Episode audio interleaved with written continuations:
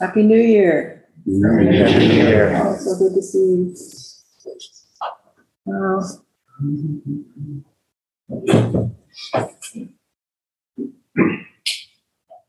Looking back over this past year. That's so cool. We're so happy to see you. Looking back over the past year, I feel gratitude for a lot of things. Yeah. I feel sorrow and loss, a lot of things, confusion. I feel a full range of feelings looking back over the past year. It's been amazing. I feel grateful that we're here. Here we are. Amazing. And we've lost some people. All of us have had a lot of loss. This is our dear member, Robert Emery, who passed away just uh, last week, the 23rd, after long illness, five months. And um, he's all around us. He's built so many things here. He built the uh, sutra card drawers over there to our specifications. We said, we want something kind of like this. this table in front of the altar. So many things everywhere. We love to do that for us. The reason, why did we chant the uh, Song of the Jewel Mirror Samadhi today? Um, I want to talk a little bit about intention because something about resolutions comes up around New Year's. I always like to make New Year's resolutions. So, the quality of intention that we all have in there, it's very powerful. It's actually a superpower in our mental continuum the force of intention. It's so powerful that we often kind of don't know how to use it, so it goes astray. But um, why did we chant the song of the precious mirror samadhi today? I wanted to chant that because this is a song about you. This is a song that Dongshan wrote, founder of Soto Zen, um, about you. You it's holding up the jewel mirror to you. And so this is a description of what he saw. And since we're all alike in many, many ways, this is you when you read the song of the jewel mirror samadhi, mirroring you. So Dongshan, we talk about him as the founder, and he is the founder. Uh, he, when we say Soto Zen, he's the toe, because Tozan is one way of saying his name, and Dongshan is one way of saying his name. And he was a long time ago, like 10th century China. But um, looking back at him centuries later, people said he's the one who started this this way of doing Buddhism, this way of doing Zen. So he he's the founder. He didn't think of himself as the founder. Of course, he just thought of himself as well. We just read how he thought of himself but he was playful, serious, um, all these things, very experienced. He didn't think of himself as the founder of a big stream. I'm sure he would be very happy to know that. Maybe.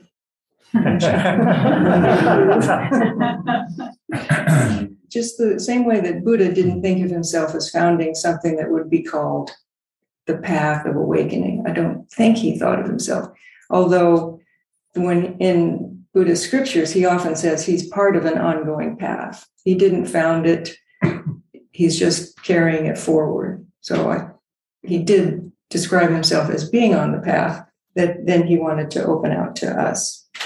So this is a song of praise and a song of praising you and your mind. So you just read praise of yourself and your true nature.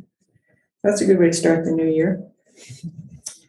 So this song is uh, meant to allow us, so the song of the precious mirror, samadhi. So what is samadhi? Samadhi is the calm meditative state. And there are many levels of it in describing Buddhism, kind of calm, like we are right now. And then there's a deeper calm where things start to get blurry around the edges. And then there's calm where you're making no distinctions among categories. All those are different samadhis. So this is a song of a when you look in this mirror, you can have that kind of calm. When you really look in that mirror, you can have the deepest kind of samadhi. That's what Dongshan meant when he wrote this for us. So when we look in our mirror, when we look inside, it's a little like um, catching a glimpse of oneself when you don't expect it. It's like, oh no. And then, at least me, then I kind of rearrange myself to be, oh, this is, that's me. Yeah, I'm not this person who's kind of walking down. oh no, there I am. so when we look in our mirror, this precious mirror, it's hard for us to let go of wanting it to look a certain way. It's hard for us. And then maybe we get distracted and we see all the things that we don't want. Then, you know, we get drawn to the things we wish we could change. We get drawn to um, various things. It's hard for us to just let go and play with it, which is why it's so important that our way is a playful way. That's how we let go of all these descriptions of ourselves. We play with all these images of ourselves. This is what Dongshan wants us to do, what everybody wants us to do. And the song is meant to give us, allow us to have a fuller idea of who we are, a fuller idea of all the possibilities, let go of our little categorizing of ourselves. We say in various chants that we do, we want to let go of ideas of gain and loss, uh, good and bad, um, fame and whatever was here, blame. Um, we actually drop all those when we look in our mirror. Very hard for us to drop those things. I'd like it to be a little more, I'd like it to be a little less. But when we're playing and when we're looking into these beautiful poems, when they're showing us ourselves, it's way beyond our little notions of who we are. And if only I could be a little more or a little less or something. Here we are. This is miraculous. Here we are. There you are. This is miraculous.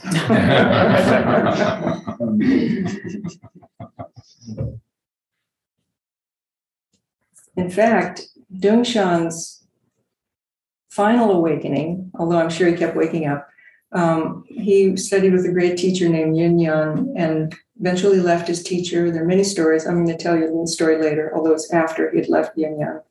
But um, Yang had given him like Dharma transmission and said, go off and teach.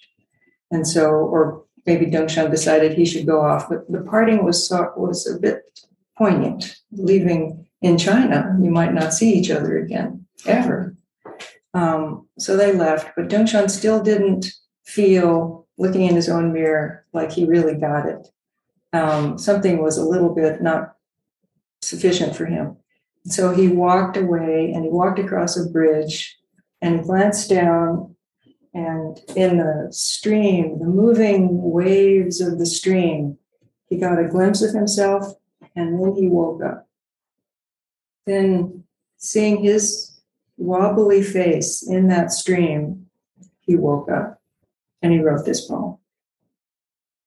So, next time you're crossing a stream, look down for a glimpse of your wobbly self and think about Dongshan. he saw himself in that wobble.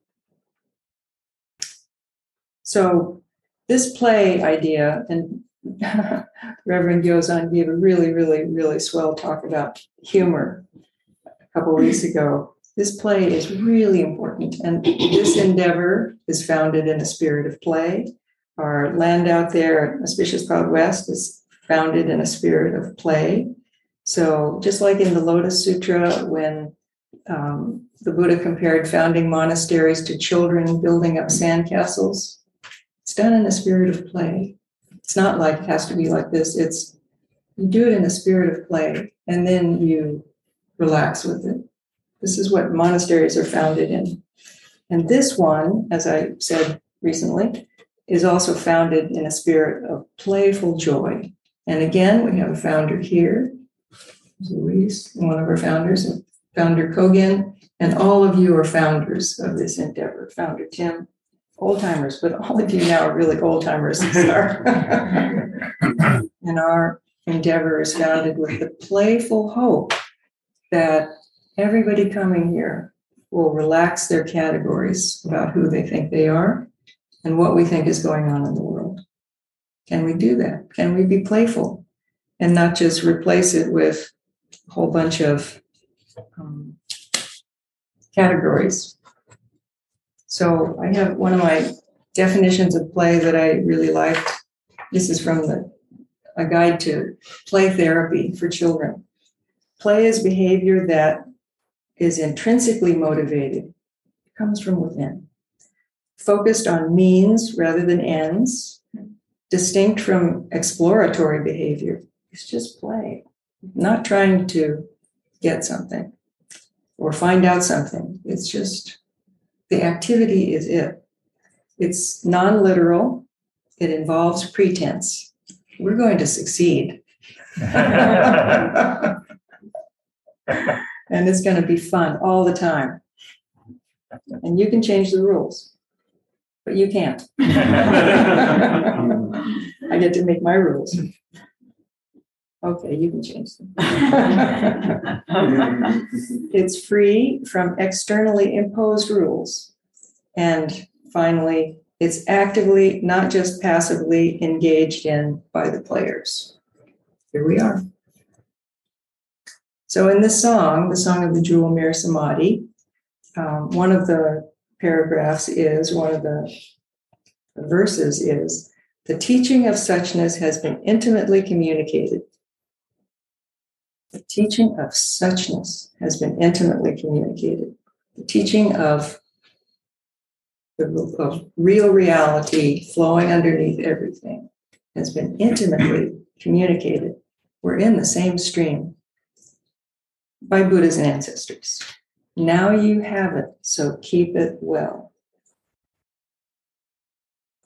Filling a silver bowl with snow, hiding a heron in the moonlight. Taken as similar, they're not the same. When you mix them, you know where they are. The meaning is not in the words, yet it responds to the inquiring impulse. So, this snow in a silver bowl and hiding a heron in the moonlight. Um, I'm going to talk about fire in a minute because after that he says, turning away and touching are both wrong, for it's like a massive fire. I'm going to talk about fire in a minute. But, um, oh, and I'm also going to talk about the line about when about to fulfill the way of Buddhahood, one gazed at a tree for 10 eons. So I'm going to talk about fire and trees. But right now, what I wanted to say was that being able to see suchness, a real nature, is like looking at snow in a silver bowl. It's there, but we need this kind of samadhi to see the difference between the snow and the silver bowl. And we need um, spacious settings. Actually, we need nature to help us see the heron in the moonlight. What's the heron in the moonlight? It's other things that we don't see. I'll tell you now. This is my one of my uh, uh, what do you call it? My ending lines. But one one of the things that is like the heron in the moonlight, white heron, or silver heron in moonlight is other things that are going on in the atmosphere, other things in the mirror. All the bodhisattva vows, all the love of the Buddhas, that's in there also. Hard to see snow in the silver bowl. But because I'm sort of a nerd, I mean, I really am a nerd. Um, what is a tree? Dogen says in founding a monastery, you need to have a mind of grass and trees. What is a tree? In the poem, uh, praises somebody who gazed at a tree for 10 eons. What is a tree? Trees have intention, just like we do. You know, we're full of intention. We think it's all about, about this mental activity, but you know, the fingernails keep growing, the blood keeps pumping around, the heart doing a lot of work, lungs, we're full of intention. Only a little bit of it do we actually recognize. So trees are full of intention. They're intentional beings. And what's happening? Carbon and oxygen want to be together. They have intention to. So carbon and oxygen really like to be together. And when oxygen hits a piece of wood, but like a tree, oxygen is floating around trees and it hits that tree and it kind of wants to be with the wood, but it can't because it's not going fast enough. So, how do you make them go faster? They need to go faster because of heat. The sun speeds them up and they hit the tree. And then this thing called photosynthesis, we give it a name, but it's actually the carbon and the oxygen and carbon dioxide wanting to be together, wanting to break the carbon dioxide in the air and join it with the carbon in the tree. Isn't that cool? And then it releases extra oxygen, which we like because we need to breathe that stuff. But actually, what's happening at the atomic level is that these atoms want to be together. And when the sun is shining and providing enough light and heat, it allows them to break up and bond. And then the sun is going into the tree also. It's stored in that action. Isn't that cool? I didn't invent this. this is a description of what's happening by a very playful, incredibly important genius scientist named Richard Feynman. This is how he describes what a tree is.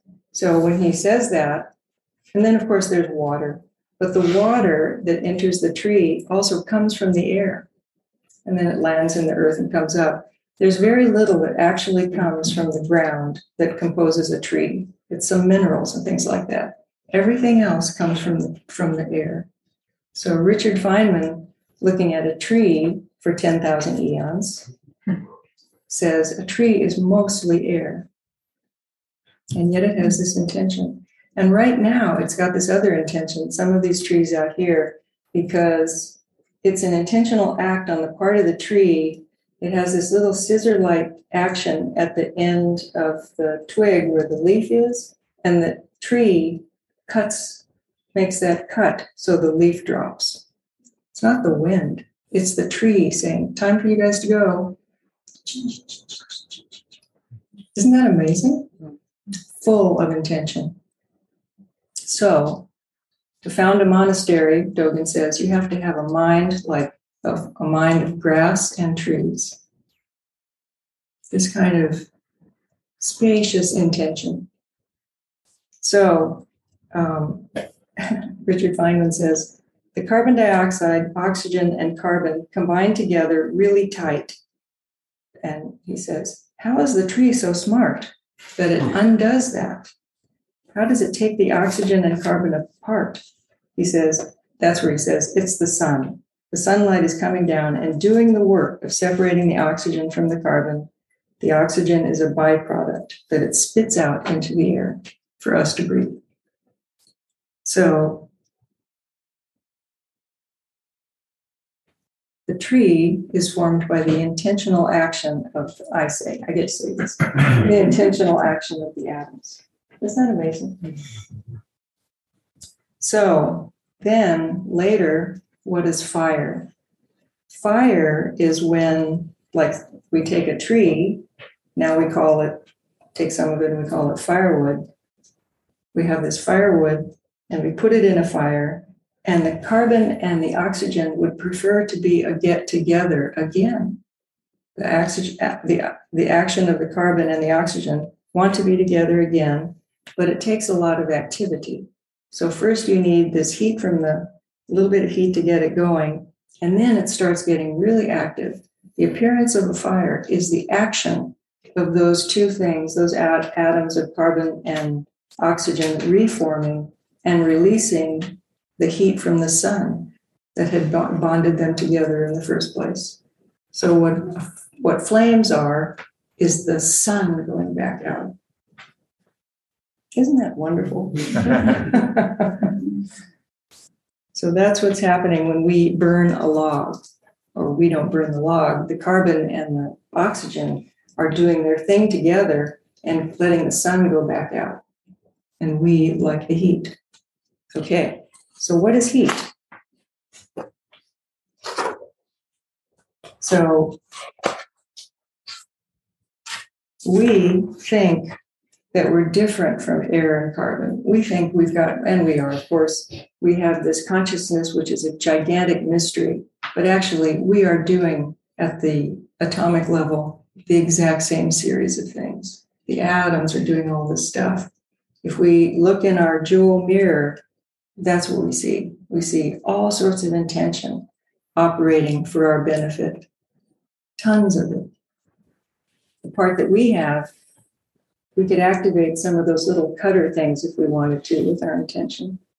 Oh, there's a leaf, maybe. But we see and only understand. And we see and understand only as far as our eye of practice can reach. And what is seeing? So, what we have when we're seeing, we have a tiny little opening in the middle of our eye. We have a tiny little one eighth black hole that allows in tiny little wavelengths. So, and it's very, very tiny. So, for instance, for example, I'm aimed out here. I see Trisha really, really well because she's right in the one eighth inch um, aperture that I can see through. But there's still lots and lots of light activity. So I know Vicky's over here because I saw her earlier. I know Tim's over here because I saw him earlier. They can see each other. I can't see them. So all of that light activity is going on. I can only capture this tiny bit. see Michael, William, Debbie. That's it. That's all I can see. Meanwhile, this room is full of all that those wavelengths going on behind me and around me and above me that I'm not opening to. And then there's other stuff. There are waves of what I can perceive with my skin, heat in the room. There's some waves like that. It's a little bit bigger. And out at our land, our, I say our, totally inclusively, out at our land, some of the sentient beings out there, one of them is called a pit viper, uh, copper, copperhead, is that what it is? Copperhead really nice snakes. Really, they do not want to mess with you. They just so if you see one, you know, let it go away. It really doesn't want, want to mess with you because it's a pit viper. It has a little pit in its forehead that senses heat. It sees heat, so it can look out and see um, a mouse, which is about the right size. But if it looked out and saw Leo, it's not interested it can see something too big. You know, it would only go for Leo if Leo threatened him, which you would never do. so there are creatures that see heat. We don't. We but we sense it. That's another wave in the air. And then if we did something like have a radio, we would pick up radio waves. That's in the air. Cosmic rays are in the air what are the gravitational waves are in the air? Infrared, is that heat? Yeah. Uh, microwaves in the air. All of that is here. It's absolutely packed with activity. Isn't that cool? and only a tiny bit of it do we see or feel, just a very tiny bit of it. So we see and understand only as far as our eye of practice can reach. And we live in this world of packed world of activity. So, pit viper. I'm so glad I got to give a lecture that talks about pit vipers. I love my life. So, Dongshan about categories in case 98 of the Book of Serenity, and in a few other places we hear this story, but uh, and I think you guys are all in a state of samadhi, nice and relaxed. A monk came to Dongshan and said, Which of the three bodies of Buddha does not fall into categories? And Dongshan said, I am always close to this. And that's a pretty important story in our school. So the three bodies of Buddha are the Dharmakaya body, the Sambhogakaya body, and the Nirmanakaya booty. Booty. Bu- Bu- Buddha's booty. Nirmanakaya Buddha body. we never see Buddha's booty, do we? Never sitting. Oh, I think I'll have tea.